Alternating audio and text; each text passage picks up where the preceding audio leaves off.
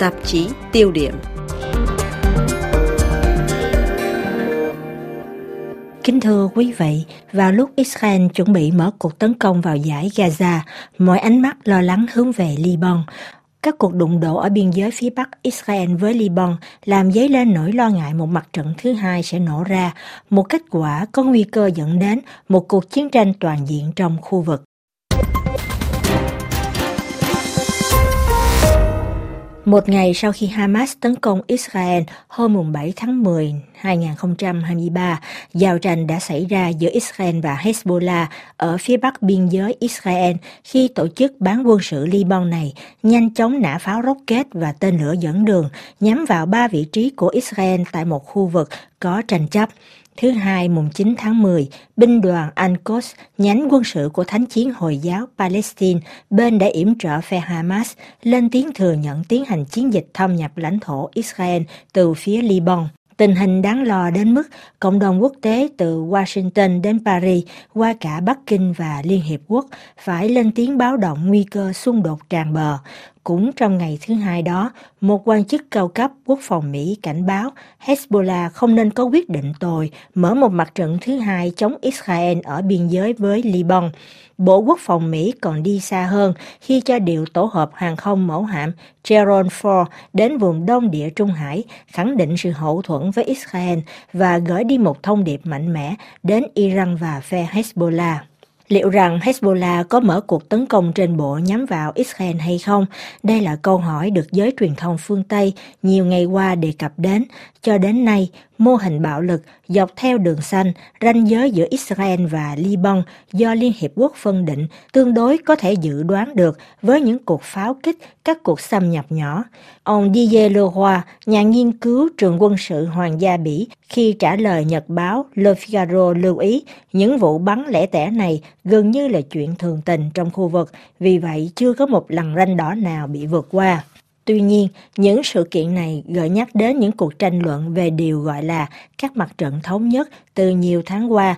Theo đó, dường như có một sự phối hợp chặt chẽ giữa các nhóm chống Israel như Hezbollah ở Liban, Hamas và Thánh chiến Hồi giáo Palestine cùng với nhiều nhóm khác được Iran hậu thuẫn ở Syria, Iraq và Yemen.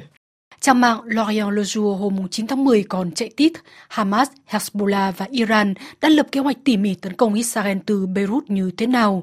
Theo nhật báo Liban bằng tiếng Pháp, thì nhiều cuộc họp đã diễn ra từ nhiều tháng qua giữa Hamas, Hezbollah, Iran và Thánh chiến Hồi giáo để tiến hành một chiến dịch chung với mục tiêu rất rõ ràng, đó là xâm nhập lãnh thổ Israel để gieo rắc kinh hoàng.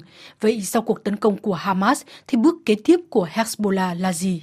Nhà nghiên cứu về Trung Đông, ông Nicholas Blanford trên trang mạng Atlantic Council cho rằng Hezbollah có nhiều lựa chọn để gây áp lực lên Israel dọc theo đường xanh, từ việc phục kích người Israel bằng các thiết bị nổ tự chế, tấn công bằng súng cối hoặc tên lửa vào vùng trang trại Sheba, vùng sườn núi chạy dọc theo biên giới phía đông nam Liban nhưng bị Israel chiếm đóng từ năm 1967, hay tổ chức đưa người thâm nhập vào lãnh thổ Israel.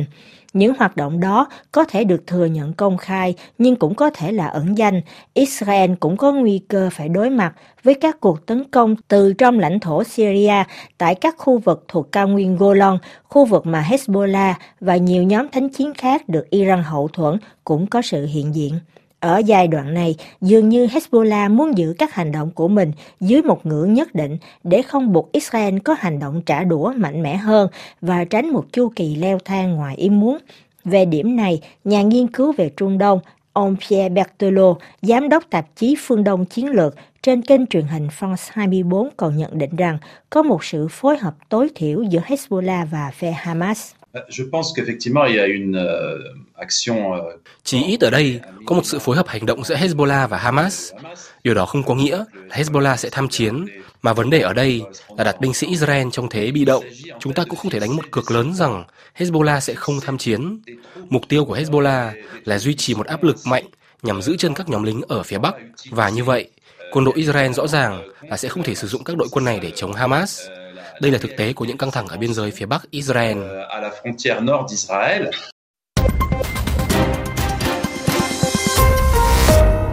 Trong cuộc xung đột này, Iran dường như đóng vai trò chủ chốt. Việc Hezbollah có tham chiến hay không, Iran mới là bên có tiếng nói sau cùng.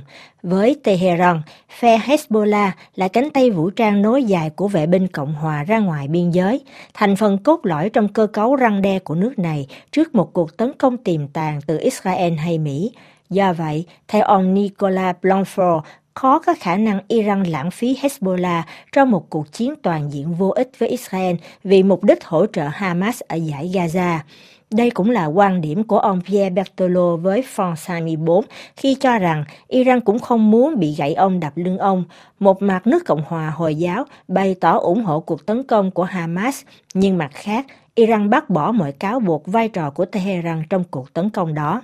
Ça, il y a cette espèce d'ambiguïté ở đây có một dạng mập mờ và điều đó sẽ được duy trì.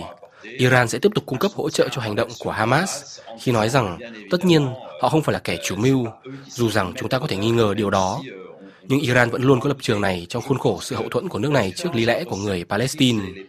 Vì vậy, chẳng có lý do gì để họ thay đổi cả. Nhưng trong mọi trường hợp, tôi nghĩ rằng có một sự khác biệt giữa cuộc khủng hoảng lần này và những lần trước. Nếu một ngày nào đó, người ta muốn có hòa bình cho khu vực, một hội nghị quốc tế theo kiểu Madrid cách nay 30 năm sau khi chiến tranh vùng vịnh kết thúc là cần thiết. Lần này, Iran sẽ phải hiện diện trong bàn đàm phán, điều không hề có trước đây. Các bận thang tiêu chí đã thay đổi và giờ Iran là bên đàm phán không thể thiếu. Làm thế nào tiêu diệt tận gốc rễ Hamas mà không đi đến chiến tranh toàn diện với Hezbollah, đây sẽ là một bài toán khó cho Tel Aviv. Chiến sự ở Gaza càng tăng, Hezbollah buộc phải đẩy nhịp độ hoạt động của mình càng gần đến ngưỡng không nên vượt qua, và như vậy, khả năng tính toán sai lầm càng cao, có nguy cơ dẫn đến một cuộc chiến mà hiện chưa bên nào mong muốn. Trả lời đài RFI, ông Joseph Bau, giám đốc viện Issam Fares, trường đại học Mỹ ở Beirut, lưu ý thêm. Comme je le disais, un conflit avec le Liban aujourd'hui serait pour le Hezbollah Một cuộc xung đột với Liban lúc này có lẽ sẽ là một sự tàn phá cấp độ chính trị nội bộ Liban. Quốc gia này đang bị kiệt quệ về kinh tế. Họ sẽ không thể nào chịu nổi một cuộc chiến chống Israel. Nếu như có một chiến dịch trên bộ của Israel, cuộc di tản của cộng đồng người Hồi giáo hệ phái Shia ở miền Nam Liban sẽ là một thảm họa cho Hezbollah. Bên sẽ phải xử lý thảm họa nhân đạo đó. Cũng theo ông Joseph Bau, Israel cũng không thể mở thêm mặt trận thứ hai với Hezbollah. Đây cũng có thể là một thảm họa cho Thủ tướng Benjamin Netanyahu và quân đội Israel. Một cuộc chiến với Hezbollah cũng có thể sẽ là một cuộc chiến khu vực với việc mở rộng mặt trận từ Syria và khả năng tấn công từ Iraq, Yemen và thậm chí cả từ Iran. Trong toàn cảnh này, nhà nghiên cứu người Bỉ Didier Leroy cho rằng điều Hezbollah có thể trông đợi là sự vùng lên của những phong trào bất tuân dân sự tại vùng Cisjordani chiếm đóng và những vùng thành phố có đông cộng đồng người Ả Rập và Do Thái chung sống. Phe Hamas kêu gọi một cuộc tổng đình công, một antifada, một phong trào ném đá mới với hy vọng làm suy yếu bộ máy an ninh của Israel khi mở ra cùng lúc nhiều mặt trận. Sau cùng, đà đi lên mạnh mẽ của Hamas trong cuộc tấn công vừa qua đã cho thấy một hiện tượng Hezbollah hóa của Hamas. Theo ông Pierre Bertolo, sự kiện làm nổi rõ có một sự xích lại gần hơn giữa Hamas và Hezbollah trong cách thức vận hành. Tổ chức bán quân sự Liban này đã hỗ trợ cho Hamas làm chủ được hệ thống viễn thông chống xâm nhập mạng điện tử từ Israel và ngược lại. Et là-dessus, ils ont énormément progressé. Ils ont appris du Hezbollah. Hamas đã có nhiều tiến bộ vượt bậc. Họ đã học được từ Hezbollah những điều đó. Tôi xin nhắc lại, Hezbollah đã tiến hành một cuộc đảo chính vào tháng 5 2008 và nắm quyền kiểm soát khu vực có đông người Hồi giáo hệ phái Sunni. Đây cũng là lần đầu tiên họ quay vũ khí chống lại những người Liban khác, bởi vì họ nói rằng bất kỳ ai chạm vào hệ thống cáp quang riêng của họ thì sẽ bị trừng phạt. Nói là làm, và điều đó đã xảy ra cho Bộ trưởng Viễn thông của Liban thời đó. Ông này đã nói rằng không muốn có một mạng riêng cạnh tranh với hệ thống công. Do vậy, chúng ta thấy rõ là thế mạnh của Hamas là đã phát triển trong một lĩnh vực từng là điểm yếu của họ. Ở đây, tôi muốn lưu ý một điểm để so sánh với Hezbollah. Dù rằng Hamas vẫn còn xa mới đạt được, nhưng Hezbollah là tổ chức bán quân sự duy nhất hay phong trào chính trị duy nhất chưa bao giờ bị thâm nhập ở cấp cao tại Liban. Tất cả các phong trào khác, các phân nhánh Hồi giáo khác đã bị thâm nhập nhưng riêng Hezbollah thì không. Bằng chứng là chúng ta đã không thể nào tiêu diệt được phần lớn các thủ lãnh của họ. Hezbollah rất mạnh trong lĩnh vực phản gián và rất có thể là Hamas đã học hỏi được điều này. Probablement que le Hamas a travaillé là-dessus